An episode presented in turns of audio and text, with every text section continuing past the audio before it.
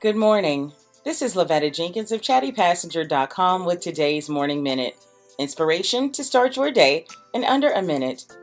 Today's positive thought says, Be the things you loved most about the people who are gone. I don't know about you, but it seems in the last two years I've lost a lot of people close to me. And when I think about them, I think about how loving and how kind and how thoughtful they were. This quote reminds us that not only should we think that about our loved ones who've gone, but we should also want to reflect that in ourselves. If you've lost someone and they were loving and kind, you should be more loving and kind. This world needs more people to replace the people we've lost that were full of love. We need to be full of love and life as well.